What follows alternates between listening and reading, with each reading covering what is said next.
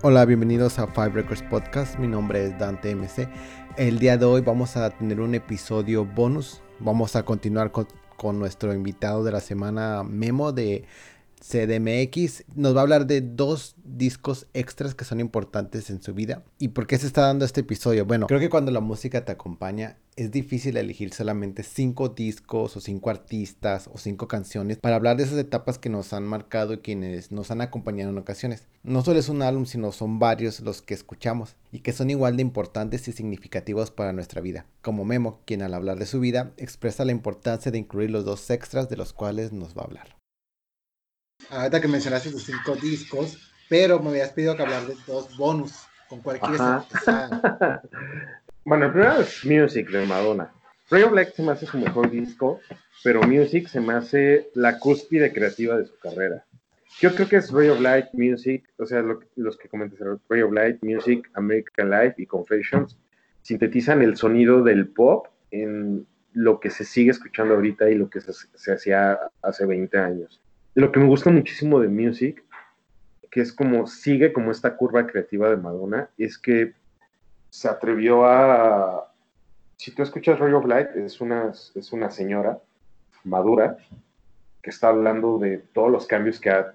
todo el dolor y todos los cambios que ha tenido que sufrir por, para ser una mujer adulta y, ganarse su lugar en el mundo. Y esto me, me, lo, refiero a, alguien, a que puede ser cualquier mujer o cualquier persona y music es como de, bueno, ya lo estoy logrando, ya estoy encontrando mi voz, esta es mi esencia, ahora mm. este, esto es mi, ahora me la voy a pasar bien, pero no voy a dejar de hablar de los temas que me importan.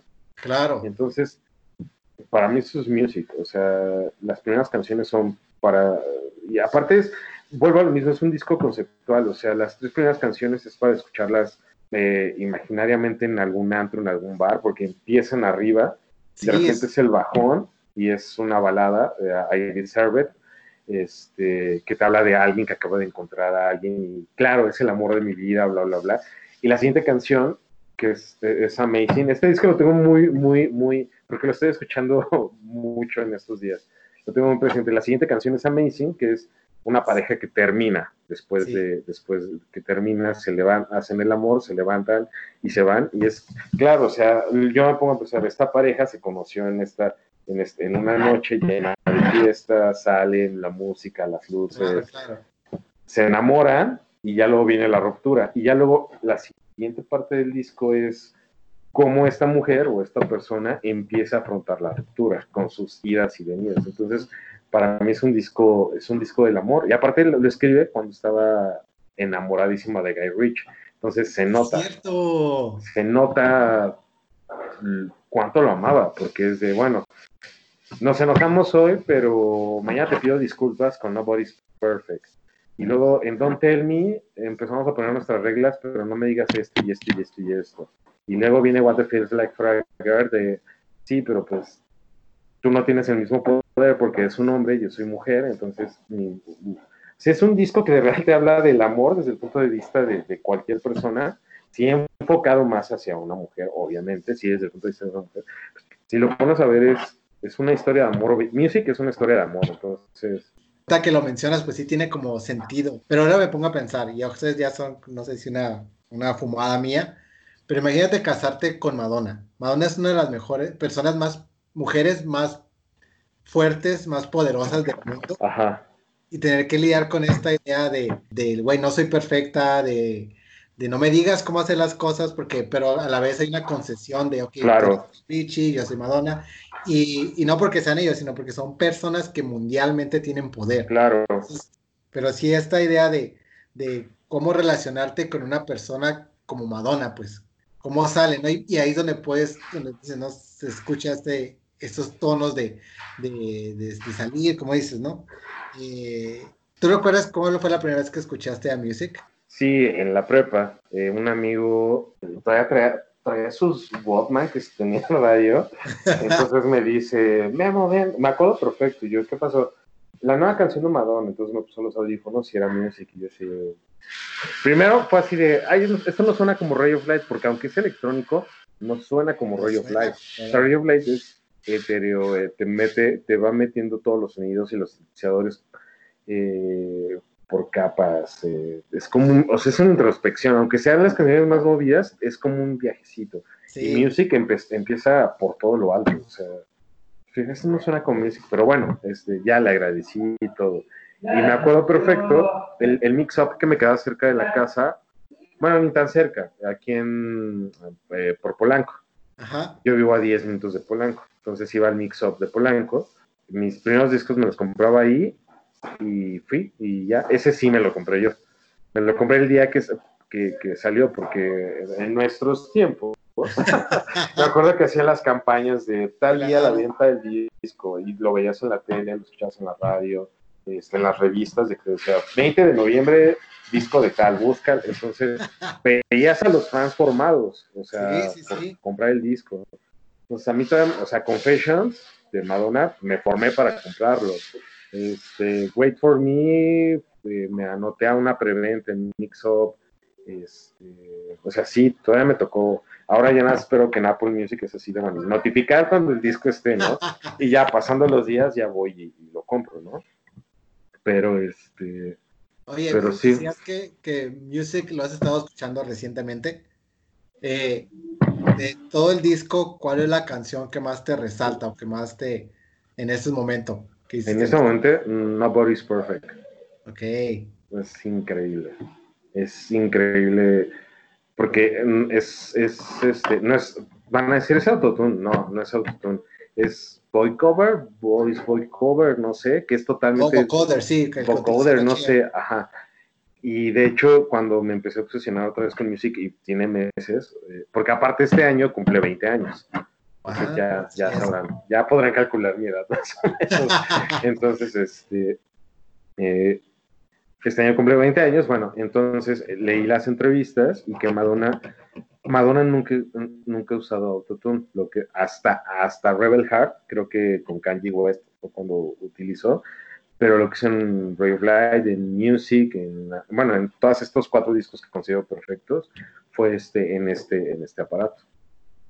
Porque decían, no, yo no quiero autotune, o sea, tiene que ser mi voz cruda, sí modificada con, con, con, con, este, con este programa, con este aparato, no sé qué sea. Que la primera vez que le escuchó ella le, le causó mucha conmoción por, la por el sentimiento en el que estaba cantado. Que fue una de las canciones más dolorosas que le gustó grabar, tanto físicamente como por ella, narrar lo que tenía que narrar. Entonces, no me identifico actualmente con la canción, o sea, la letra no me puede identificar, pero como todo el proceso creativo que llevó y el resultado final es así de claro, es una pieza de arte y aparte es la única vez que la ha presentado en vivo fue en el Drone World Tour, hace ya también van a ser 20 años, es una, una perfección increíble, entonces yo creo que ahorita es la canción que más, que más me gusta, o sea, mucho tiempo fue Impressive Einstein, pero este, Instant, perdón, pero por, también por el concierto, que me encantó, pero no, actualmente es Nobody's Perfect. aparte también lo que, lo que platicamos al principio, conforme vas creciendo, van cambiando como cuáles son tus canciones favoritas. Sí, sí. Y aparte también, no solamente con las diciendo, sino también depende del mood, depende del año. Sí. Eh, el otro disco que mencionaste, y aquí, ese me hizo muy interesante, que es el soundtrack del musical de Hamilton. Ajá. Se me hace interesante porque yo nunca entendí el Hamilton. explícame de Hamilton. es que, y es el, ese es el disco más actual de mi lista. Sí. 2015. Y yo también no podré explicar por qué Hamilton, o sea, sí puedo, pero también fue un mind blowing así. ¿En serio? Sí, porque de repente, o sea, también me gusta mucho el teatro, prefiero el, teatro musical, me gusta mucho, pero tampoco así soy de, este, neófito, de claro, este, Andrew Webber, y no, o sea, me gusta, me gustan más las películas musicales. O sea, La La La, Rouge, Cabaret, eh, en fin. Entonces también en esto, y tú lo sabes, en una de estas veces en las que estaba perdiendo la tarde viendo blogs de cine y de música, salió del disco más vendido por tanta semana consecutiva es el musical Hamilton. Y esto no ocurre desde Rent, no, Wicked. Wicked y Rent. Entonces empecé a leer este, eh, me metí a leer y así de nuevo musical del Manuel Miranda, bla, bla, bla. Su primer musical fue In the Heights. Y bueno, ah, voy a escucharlo, voy a escucharlo por orden. Primero escuché en The Heights y luego escucho Hamilton. Y es, cuando escuché en The Heights fue así de, ah", pero no me voló la cabeza. Dije, ah, estaba bonito, ¿no? Pero, pero hasta ahí. Me sigo con Hamilton. No, o sea, lo puse, lo estaba solo aquí en la casa, entonces la primera vez que lo escuché lo puse a todo volumen. Y me cambió, o sea, me cambió la manera en la que se puede hacer un musical. O sea, no soy conocedor de los, musicales, me gustan, los, consumo, pero la forma en la que te cuenta una historia, porque todos creen que te habla de la historia de, de un güey que fue uno de los padres fundadores de los Estados Unidos y que logró muchas cosas y que al final por su avaricia ahorita nadie lo, bueno, nadie lo ubicaba, ¿no? O sea, la gente cree que es de eso. Pero no, lo que te habla de Hamilton es el legado que haces tú, qué tan importante es hacer algo por los demás y la huella que dejas tú día a día en tus acciones. Eso por un lado, por un lado narrativo, pero por un lado, por un lado cultural y por un lado que las personas han hecho que esto sea un fenómeno es que llegó en un momento en, en el que las cosas están a punto de explotar, bueno, que ya, están explotando literal, y es poner a diferentes personas de diferentes razas, de diferentes naciones, de diferentes backgrounds, a contar la historia de un país que siempre ha sido racista, de un país que solo le ha importado el capital, y te pone a hablar de minoría, te pone a hablar y pone a hablar a las minorías sobre la creación de este país. Entonces, es algo totalmente subversivo ver a los padres fundadores que eran más blancos que la leche, interpretados por latinos, por negros, por asiáticos, y que, que en el texto y en el subtexto, porque también lo mencionan en varias líneas del musical, es que sin los inmigrantes, Estados Unidos no sería nada. Sin nosotros, entonces, y sin las minorías raciales y culturales y de género, sin todas las minorías que, somos, simplemente eh, la élite no sería nada. Entonces se me hizo algo totalmente subversivo.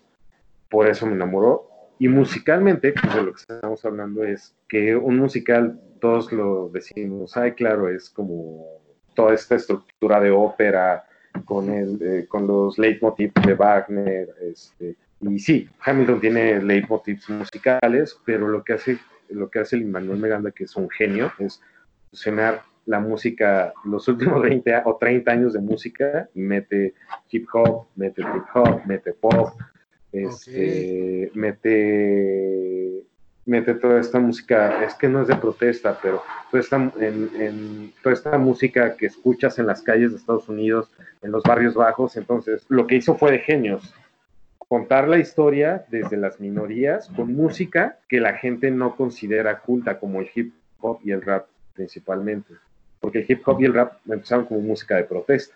Sí, claro. Entonces, protestar, darle la voz a, las minorías por medio de música, eh, por medio de música que ha sido también segregada culturalmente, este, se me hace de genios. Entonces también, eh, por eso me encantó. Y de hecho, el Hamilton fue mi primer, mi primer tatuaje, porque fue de, me voló la cabeza, ¿no? Entonces son, es un musical pesado, son casi tres horas, todo es cantado, todo es rap, todo es hip hop, y la, la, primera parte del musical, en teoría el primer disco, es todo arriba y, todo el rapeo y todas las rimas ah, y todos hablando rapidísimo, interactuando, y el segundo musical tiene la estructura más parecida al, musical clásico, pero no deja como todas estas variantes de, de, música moderna, bueno, de música contemporánea. Entonces, eso es lo que me gusta. O sea, creo que culturalmente Hamilton logró lo que hace mucho tiempo hizo Red, que fue a tomar a las minorías. Red era rock and roll y pop,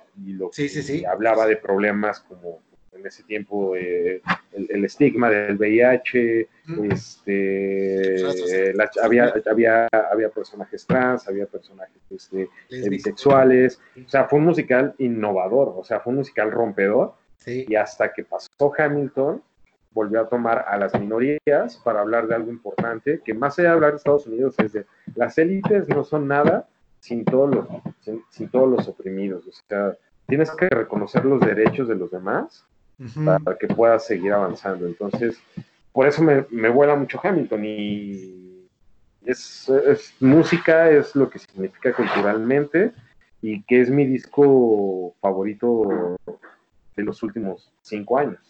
Y también eso es, no es un artista, o sea, no es, una cantante, no es un cantante, no es un músico, sino es un, sino es, sino es un creador, o sea, es un creativo haciendo un musical. Y ese disco tiene una, ese disco iba a, nacer precisamente como un disco conceptual de hip hop. Ok. Y empezó a evolucionar musical y ya después, si puedes búscalo después, lanzaron una versión con este con Residente, con Cia, con Missy Elliott. Ah, sí, vi que lo hicieron como tipo covers, ¿no? Ajá, como tipo covers. que, lo, que, lo, subió Disney Plus. Lo voy a buscar. Sí. Velo, es como a todos los... Yo pensé que iba a haber como críticas negativas cuando salió lo de Disney Plus, pero a la gente le ha encantado porque precisamente sí, sí agarran como el pedo, lo que quiere decir Manuel Miranda de todo esto que es importante resaltarlo ahorita y aparte que es totalmente es totalmente revalante eh, por Black Lives Matter, este, por el reconocimiento de los derechos de las minorías, eh, no solo en Estados Unidos, sino en todo el mundo, o sea, la identidad trans, este, el acceso a la salud. O sea, Hamilton está, no lo tiene, es que no es que no lo, no, no, no es que lo diga textualmente, sino simplemente al, verlo y es que esté en el subtexto. Entonces también, como ando muy metido en estos temas también, así de, claro, ahorita todos necesitamos Hamilton para hacer tu pequeña revolución desde, desde tu lugar, ¿no? Entonces, Eso, está chido. Yo voy a tener que escuchar porque, de hecho, en dos semanas hay protesta aquí en Tijuana porque no pasó la... El matrimonio. el matrimonio igualitario, entonces, pues, para Sí, escúchalo. Es, Escuché como la mitad, pero sí fue como que, que necesito que me lo expliquen porque no le estaba entendiendo y dije, no, aparte estaba trabajando, lo estaba escuchando y dije, bueno. Sí, debes, exacto, debes escucharlo como, como sin trabajar, o sea. Poner la atención. Eh, poner la atención. Eh, todavía no hay Disney Plus en, México, pero tengo una liga muy interesante. Alternativa. Nos vamos a. No, ahí la tengo, ya la tengo guardada en el navegador. Corre increíble, entonces, este. Incluso hace poco a mí me encantan los podcasts. Ah, pues ya, lo que te, había comentado. Hay unos, hay unos chicos en Argentina, se llama ¿Qué me sé después de escucharse? Y te hablan de películas y de cine. Entonces, ellos decían que, que iban a ser el primer podcast dedicado a Hamilton, porque sí era un fenómeno cultural y que incluso para ellos que hablan muy bien el inglés, este, decían que también teníamos que, tuvimos que buscar la versión con subtítulos porque si escuchaste la primera parte del disco, hay partes en las que van rapidísimo y por más de que sepas hablar inglés, es así de, no, espérate. Y entonces yo de repente me iba al librito, buscar en internet de qué está queriendo decir. Incluso ahorita ya el disco que lo tengo muy digerido es así de, no estoy entendiendo esto. Pero es que también, es que se apropiaron totalmente del hip hop para hablar de, para hacer algo de, es que sí es protesta. O sea, para mí Hamilton sí es un musical de protesta absolutamente contra el sistema. Por eso Trump lo dio, bueno, y el vice, cuando fue el vicepresidente lo abucharon y todo eso. Sí, claro, o sea, él dijo que era irrelevante. Entonces, es un producto cultural muy interesante. Sí recuerdo el momento en que explotó, pero nunca le entré, ¿no? Entonces, esa me voy a dar una oportunidad. Eh, ahí me pasas después la, la liga. Sí, ahí te paso la liga. Eh, les recuerdo que nos pueden seguir en Instagram en Fabricos Podcast, en Twitter estamos como Fabricos Pod y denos un like en, en Facebook, estamos como Fabricos Podcast. Si quieren participar, mándenos un DM y ahí agendamos, nos ponemos de acuerdo para que pues vengan a contarnos sus discos. Este nombre es Dante MC y pues les agradezco por haber escuchado. Vale, bye.